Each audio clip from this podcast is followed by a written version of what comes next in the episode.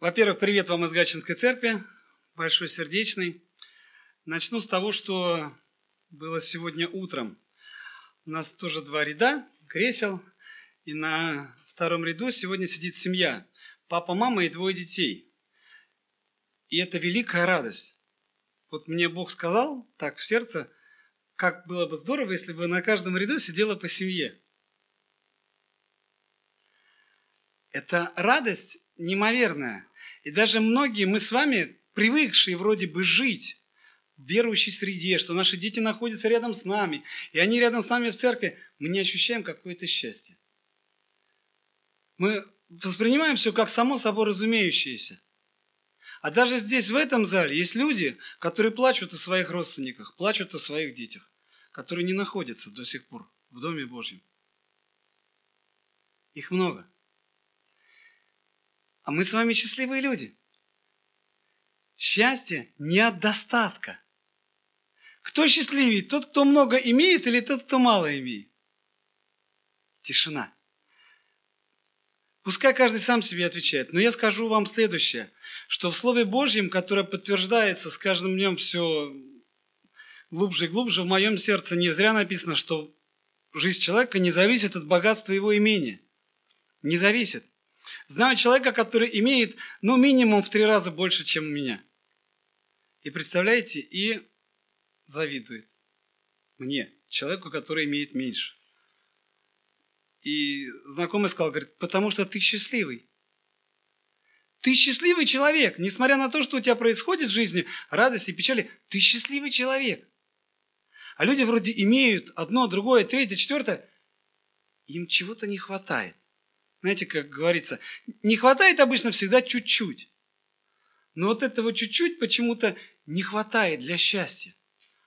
Может быть, люди ищут просто его не там, где надо искать. Счастье-то. Второзаконие, 30 глава. Буду читать э, с 15 стиха. Думал один стих, потом посмотрел, недостаточно.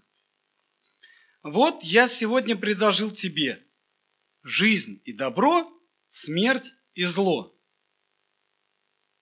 Безапелляционно все сидящие в этом зале, все люди, ходящие по этой земле, выберут первое – жизнь и добро. Только добро у каждого разное, правда? У людей, живущих в мире.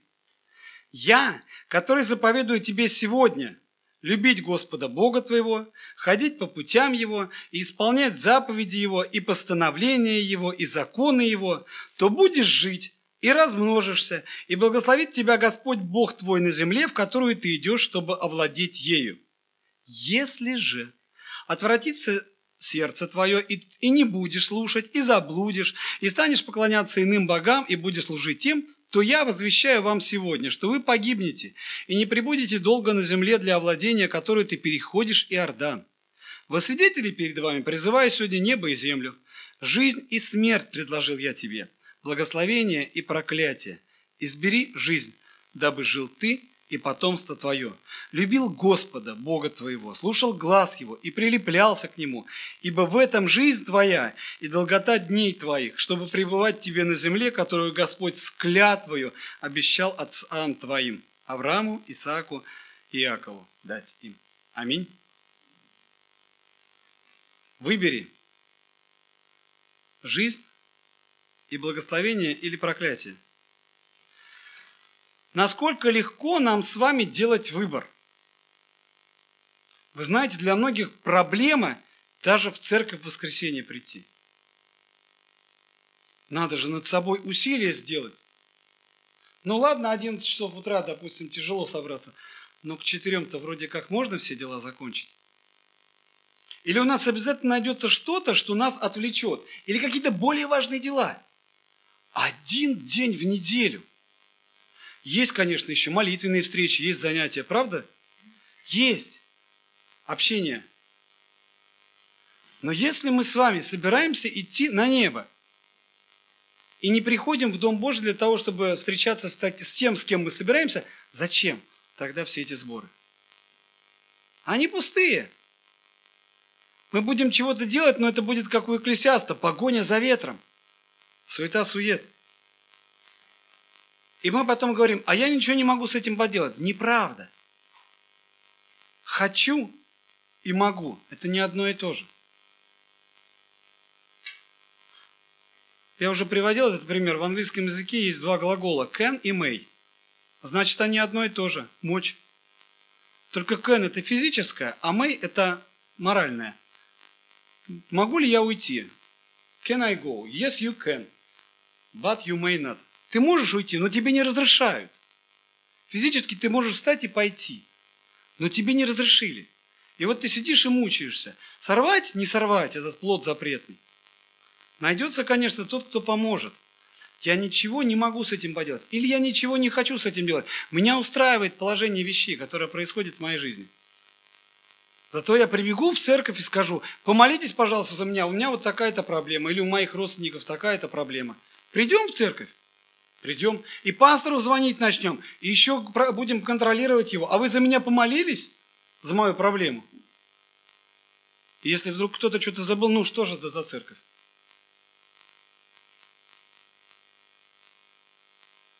Бог всю жизнь в нас, внутри нас проводит процесс очищения.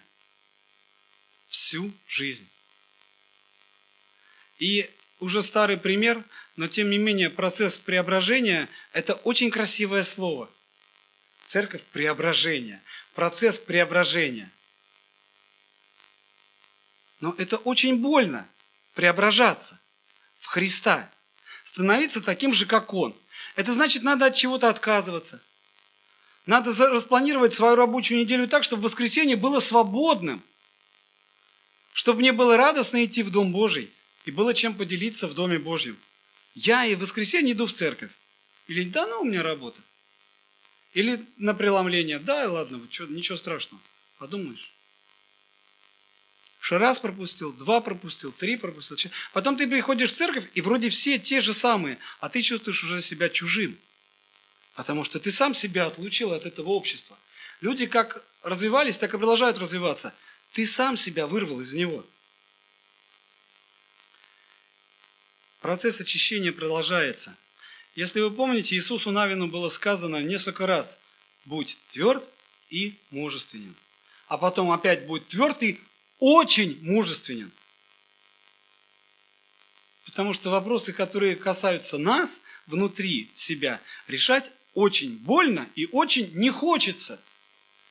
Потому что приходится переступать через себя, вроде сделал шаг, сделал два, сделал три, а результатов не вижу. Господи, ну и зачем мне это надо, если результатов нету? Может, стоит другим путем пойти? У врачей, насколько я знаю, если не работает один антибиотик, они назначают другой – если другой не работает, они приходят к третьему для того, чтобы найти путь решения. В духовной сфере то же самое. Бог нас экзаменует до тех пор, пока мы не сдадим экзамен. Разве не так? Он проводит нас в тех или иных ситуациях через одну и ту же ситуацию, через один и тот же пример, чтобы мы правильно поступили. Когда поступаем правильно, оно уходит. И приходит следующее испытание, новое. Насколько легко сказать, я готов принять ответственность и позволить Богу привести мою жизнь в порядок. Сказать легко, красиво, провозгласить под музыку, это вообще будет звучать феноменально. А потом Бог начинает приводить нашу жизнь в порядок, и мы говорим, Господи, давай вот в эту сферу ты не будешь залезать. Мне, у меня здесь все в порядке. Вот там, вот там мне немножко тяжело, давай ты там мне поможешь. А здесь я сам неплохо справлюсь. И получается, что то, о чем мы думаем, то нами и овладевает. Иисус нам предложил мыслить о горнем, о божественном. Постоянно мыслями уноситься туда, наверх. Лукавый постоянно пытается человека прилепить к земле, к его задачам, окружить его какими-то суетными делами, чтобы только не думал о Боге человек. Но то, что мы думаем, об этом мы и говорим. О чем говорим, то и делаем. Что делаем, тем и живем. В конце концов, чем мы живем, в том мы и превращаемся. У нас в голове проносятся ежедневно тысячи мыслей, если не больше. Одни из них позитивные, другие очень позитивные. А есть мысли совсем нехорошие. И они почему-то к нам придут. Приходят. И мы можем с ними начать играть, заигрывать. И тогда эта мысль разбьет большое гнездо у меня в голове и уже не отпускает. Потому что я ее укоренил, угнездил у себя. И она начинает меня развивать в другом направлении.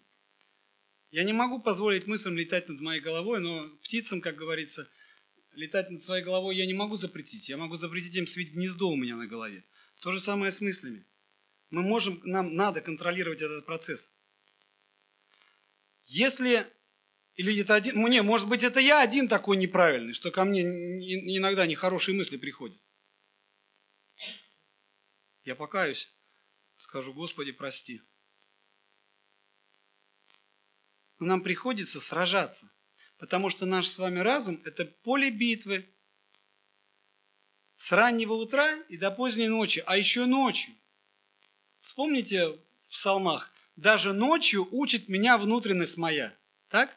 Пишет Давид. А почему, как меня может ночью внутренность учить, если я наполнен словом? Тогда я буду научен. Чем я наполнен, о том я и говорю. У нас на работе есть сотрудник, который постоянно вот чертыхается. Я ему говорю, вы себя не жалеете. Вы не понимаете, что из вашего языка вылетают слова, которые лежат на поверхности сердца. Они уже заготовлены. Он огорчается вроде, говорит, что-то я себя не контролирую. А вы не можете себя уже контролировать, потому что это стало вашим естеством. Оно живет в вас. И пока его не удалишь, оно будет жить дальше, развиваться. И вроде такой добропорядочный человек, все. А вот как какие-то переживания, он сразу лукаво вспоминает в своих мыслях. И если мы не контролируем свои мысли, как-то была проповедь, где я вспоминал о подводной лодке. Э, вчера параллельно еще вспоминали, в танке, в танковые войска брали людей только маленьких. Потому что большому человеку в танк, в люк не пролезть никак. Таких субтильных. Вот в подводную лодку тоже особо больших людей не берут. И для того, чтобы пролезть в лодку, э, в Америке есть э, музей подводной лодки, но для того, чтобы ты смог через люк туда пролезть, есть шаблон, через который тебе надо пройти. Если ты через этот шаблон не проходишь, все, забудь. Потому что, ну, застрянешь и еще чего-то, будет конфуз. В наших мыслях такой же фильтр должен стоять, Христов. Все мышление нас, христиан, должно быть подчинено Христу. Чтобы мы любую мысль, любое помышление подчиняли послушание Христу. Более того, у нас с вами есть сила выбирать правильное и неправильное. Потому что у нас с вами есть слово, которому мы доверяем. Слово, которое нас учит, что правильно, а что неправильно. Так ведь? И если мы, зная, что слово запрещает нам так поступать, поступаем так, мы законопреступниками становимся. И на нас вины еще больше, потому что со своей силой и властью мы выбрали злое, а не доброе. Но если мы однажды приняли решение двигаться за Христом, его надо придерживаться. Знаете, решение как бы сразу и навсегда, оно тяжело поначалу. Потому что поначалу, когда ты идешь, надо внимательно смотреть за следами, куда ступать. След в след да, идут по болоту люди, след в след. У кого-то ноги длиннее, у кого-то ноги, ноги короче. Я думаю, Александру было бы намного проще перешагнуть длинную. Мне пришлось перепрыгивать. Но след в след приходится прикладывать усилия для того, чтобы пройти этот путь, чтобы не погибнуть. И это физически. Физическая смерть нам более близка почему-то, потому что мы в этом, с этим сталкиваемся. Но если мы сегодня приняли решение, и поначалу нам приходится прикладывать очень большие усилия, потом становится проще, потому что это становится стилем нашей жизни. Мы живем правильно. Жизнь наша становится правильной. Хотя испытания, как говорит нам Слово Божье, не прекращаются. написано «много скорби у праведного», правда? Но от всех их избавит его Господь. И чем больше мы наполняем нашу жизнь Словом Божьим, молитвой, прославлением и общением с другими верующими, а, тем легче нам продолжать мыслить правильно. Еще раз повторю, если мы приходим в Дом Божий и не хотим с кем-то встречаться, надо задуматься, а что не так во мне? Не в том человеке, который, может быть, меня обидел, во мне что не так? Я уже как-то говорил, у Конторовича замечательная проповедь об обидах. И финал такой. Обижаться нет причин. Если тебя обидели несправедливо, чего обижаться? Если тебя обидели справедливо, чего обижаться? Обижаться нет причины. А мы можем обидеться, ходить, в себе это вынашивать, и эта обида будет нас самих внутри разрушать. Цвет кожи потемнеет. А если это происходит годами – десятилетиями. Как потом на небе с этим человеком встретишься? А? Будешь перед Христом прощения просить опять? Господи, прости, что я не разрешил этот вопрос на земле, пока у меня была такая возможность. Пускай Господь благословит нас выбирать добро, любовь, милость, мир. У нас есть с вами такая возможность, и пускай Господь благословит нас. Аминь. Помолимся.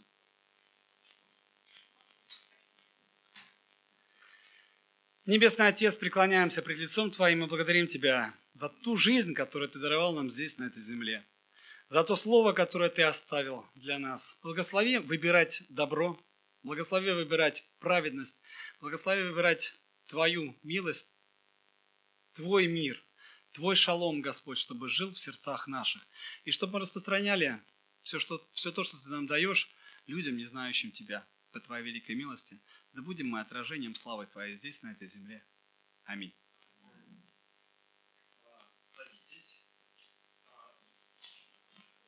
И у нас э, уже в прошлый раз, э, наверное, познакомились с Юрием, с нашим гостем. Я сейчас даю ему слово. Э, всегда интересно узнать, как человек вообще его, его путь с Богом, с чего он начался. И я знаю, что Юра с удовольствием Юра рассказывает о своих путях многим людям вокруг, да почему бы нам не рассказать, правильно? Бога славить на всяком месте приятно. Приветствую вас, дорогие возлюбленные братья и сестры, возможно, гости. Это было в прошлом веке. Для чего там? В прошлом тысячелетии, в 1990 году. Я в здании аэропорта, э, офицер советской милиции, в. Удостоверение так называемое актива лежит в кармане. Но Господь убрал из памяти, что оно у меня есть. Я стою, мне нужно улететь, билетов нет. Продолжается регистрация билетов. Толпа, примерно 400 человек. Все давят, духота, дышать очень трудно. Вот так примерно. И опять давка. Я стою первый, надеюсь, что кто-то сдаст, мне выдадут этот билет. Три билета ушло, сдали, но назад они не возвращались, как-то уходили по знакомым. При очередном сдавливании мне, ну, извините, меня что-то наружу не вылезло. Я возмолился, Господи, если ты есть, позволь мне улететь. Прошло еще несколько минут, закрывается касса, толпа расходится, я обескураженный, удрученный, весь растерянный. Ну, значит, тебя нет. А ноги как-то автоматически пошли по коридору, и как будто бы случайно дежурный по аэровокзалу от, открывает мне и видит меня, что я... Со мной какая-то проблема. Что случилось? Чем можно помочь? Я говорю, вот лечу, нужно лететь в Украину или на Украину, курорт Моршин, а лечиться билетов нет. Он говорит, а что же вы раньше молчали? Сейчас открывает дверь, там на связистке. Наташа, свяжись с рейсом, с рейсом на Москву, не улетел еще. Она говорит, на взлетной уже стоит. Он мне бегом в кассу, берите билет и вперед. Я, мне билет дают не прозванивают мою кладь, меня не просматривают. И я бегу, я раньше ну, много летал, такого никогда не было. Это, это не фантастика, это божья реальность. На трап бегом поднимаюсь, улыбается стюардесса, встречает, что же вы торопитесь, вы же больной. Я говорю, так самолет. Он говорит, не трамвай, вовремя прилетим. Находится место какое-то, у них запасное для стюардессы, что ли, не знаю. Я сел, и у меня где-то там на подсознании, очень далеко, глубоко, ты вроде бы как будто бы к Богу обратился, и что-то невероятное произошло. Прилетаю в Москву, беру билет Москва-Львов. Туда и обратно. Прошу заметить, обратно.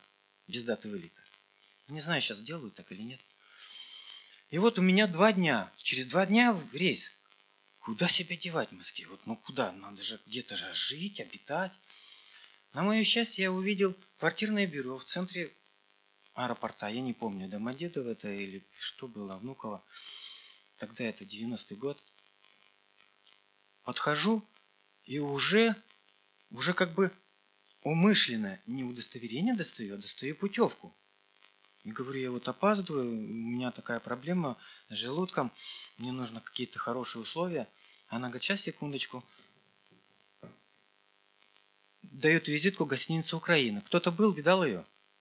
Украина. Такое фешенебельное здание, да, солидное, там иностранцы останавливаются. Ну, ну, сказала, когда ехать, я приехал, подаю, она сейчас, секундочку, тун -тун, вот ваш номер. Захожу, вау, простой милиционер. И тут номер люкс, цветной телевизор в то время, да, телефон, ковровая дорожка, кафель в туалете. Вау, вот это да, это возможно что-то я вот это Богу что-то сказал. Ну и забылось, опять забылось, стерлось. Прилетаю потом Моршин, доезжаю до, вернее, до Львов, доезжаю до Моршина, отдыхаю, путевки, там различные экскурсии, Трусковец, Мукач, Ожгород и прочее. Лечусь. Вот отличился, ну, в смысле, лечение курс прошел. Лечу назад. Вот я приехал во Львов, и у меня билет есть. Это было полночь. Обращаюсь справочную, говорю, когда ближайший рейс до Москвы? Она говорит, 7 часов утра. У меня ночь впереди. Мест нету. На подоконник расположился. Потом одна женщина меня увидела, сердобольная. Взглядом пригласила сесть, сумку убрала. Я сел, у телевизор смотрел и уснул. И в часа 4, может быть, утра примерно слышу – Продолжается регистрация рейса Львов-Москва. Тын! Просыпаюсь. Смотрю на время. Так рано же еще. В четыре же должен быть первый. Не понимаю. Так, если я сейчас пойду проверять, на меня уже смотрят. Думаю, займут место, и я до утра буду стоять. Нет, но меня же кто-то разбудил. Я же кто-то разбудил, чтобы я это услышал. Доверюсь я этому кому-то. И пойду. И решительно стою, иду. Правда, регистрация на Москву Очередь очень длинная, но у меня есть билет, хоть без даты. Я прохожу сквозь этот строй, распорядителю очереди даю, вот, пожалуйста, возьмите, я тут лечился, мне очень помогли, спасибо вам, вашей республике и так далее. Но мне нужно ехать, лететь, чтобы лечение не напрасно. Мне нельзя задержаться долго. Оно меня ставит впереди, и очереди, чтобы не возмущалось, говорит, в первую очередь летят больные, нет, на похороны, потом больные, потом все остальные. Все молчат. И в конечном итоге я попадаю в это число, лечу в Москву, прилетаю, беру билет Москва как читав, и у меня опять два дня. Я же знаю, куда идти. Я иду в квартирное бюро, опять показываю, что я отличился, вы мне прошлый раз помогли, пожалуйста, сделайте что-нибудь. Она хорошо, гостиница вот там-то, там-то находится, объяснила, как доехать. Это очень простая гостиница квартирного типа. Зал, комната, у меня была комната. Отец с сыном были в зале. А что еще и надо? Лишь бы спать. Нормально, хорошо, все чисто, аккуратно. Вероятно, Господь решил, хватит меня удивлять уже Украиной. Он уже на крючке. Никуда не денется. И вот я, куда же себя деть? Москва, ведь всегда хочется что-то посмотреть. Там был, там был, то это видел. Ну, что еще в Москве можно посмотреть? И здесь никакого звука, вот просто мысль какая-то. Навязчиво так. Парк Горького. Парк Горького.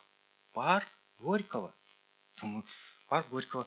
знаю, музыкальная такая группа есть, может быть и парк есть. Спрашиваю, говорят, есть. Объяснили, когда ехать. И я в этот парк вхожу, смотрю, толпа человек 200 стоит. Прохожу через эту толпу, и теперь ты уже знаешь, что это была евангелизация. И там молодые люди с разных стран, Бельгия, Голландия, Австралия, Америка, Франция, они собрались, молодые люди до 30 лет, и вещают, там было представление «Жизнь, смерть, воскрешение Иисуса Христа». И я уже подошел к концу. Меня очень удивило, что они побросали свои дела – наверное, потратили свои деньги, приехали, чтобы вещать такое доброе вечное в эту страну, которую они называли империей зла. И мне было очень интересно их послушать. И потом была проповедь на английском языке с переводом на русский. Мне было интересно, опять же, Господь вот берет все, что у нас, негативное даже может обернуть в позитив, как вот конфетку завернет. И, и все это на эти струны моей души он нажимал. И мне было интересно, мне же Библию обещали Новый Завет подарить. Но самое главное, конечно, то, что я без красного удостоверения, без ксивы, а везде зеленый свет. И потом призывают помолиться и сказать «Аминь». И несмотря на эти косые взгляды, 90-й год я вышел вперед и сказал это сокровенное «Аминь». Потом мы познакомились, поговорили, пообщались, обменялись адресами, и меня пригласили, а завтра приходите, у меня же еще целый день. Завтра приходите на Арбат, и мы покажем вам то же самое, только сначала вы увидите. И я пришел уже, уже, hi, how are you? My friends in Jesus Christ. Мы поговорили, мне все это показали. И так вот э, я прилетел назад, потом дома размышляю о Боге, размышляю, читаю, пытаюсь понять что-то. И однажды со своего дивана спускаюсь, становлюсь на колени и говорю, Господь, я не знаю, как дальше жить теперь. Вот я с тобой теперь, вот, ну как, церкви нет, э, верующих нет там, что теперь, как правильно-то жить? Делай, что хочешь, я волю свою отдал Господу. И знаете чудо, на следующий день или через день, не буду врать, вот магнитола древняя, такая 60-х или 50-х годов, где вот э, короткие волны, длинные, да, там пластинка крутится. И ведь кто-то же включил, и ведь кто-то же настроил на евангельскую, доступно понимаемую проповедь. Я слушаю, мне становится что-то понятно. И там сказали, вы можете написать нам, мы вышлем вам Библию, детскую, взрослую, пишите, там Франкфурт на Майне, общество по защите прав человека. Я пишу, мне высылают, я удивляюсь, как-то им интересно почему-то, чтобы у меня это было. Удивляло. И я начинаю всем этот адрес раздавать. Вот налево-направо, друзьям, знакомым, э, ну, как сказать, коллегам и начальству всем. Вот пишите, вам вышлют Библию, детскую Библию. Не смущайтесь. Приезжаю потом в Моршин, у меня изменилась жизнь, поменялась круг знакомых, друзей. Вот действительно, творю все новое. В данном случае все новое. Жилье новое, работа новая, друзья. И заболел опять, опять, опять у меня что-то хондроз был. Лежу, читаю христианскую брошюру. Мне ее дали в общежитии. Один человек говорит, мне не надо, говорит, а вот тебе надо, на. Хорошо. Читаю, и там в конце молитва покаяния. Оно созвучно тому, что у меня на сердце. Я плачу, рыдаю, понимаю, что нет мне прощения, что не годный я для Господа, и плачу горькими слезами, и потом эти слезы меняются на слезы радости. Я понимаю, меня Господь простил. Я его дитя. Это счастье, полнейшее счастье. Потом мы переехали в Курган, и я начал искать церкви и ходил ко всем, какие там были, и пятидесятникам, харизматам, э, православным, адвентистам. Не дошел, слава Богу, до свидетелей сторожевой башни. И потом уже где-то, а, кинотеатр, пока мы с мамой пришли, посмотрели фильм. Фильм называется «Иисус Христос». Иисус, да, Иисус, всем известный. И нас пригласили в дом молитвы к евангельским христианам-баптистам. И вот потом долгое хождение туда, несколько лет. Ну, потом крещение в 2000 году. Да, в 2000 году крещение. Потом Московский Богословский институт, служение диакона. Слава Богу, Господь доверяет и испытывает. Знаете, легче не стало. Легче по жизни не стало, стало еще сложнее. Но Господь со мной. Мама уверовала, жена уверовала, сын покаялся, крестился. Сейчас переживает про вопрос такой, как сомнение. Молимся за него. Многие люди, спасибо вам за ваши молитвы, за моего сына. А Господу хвала, честь служения наше поклонение. Аминь.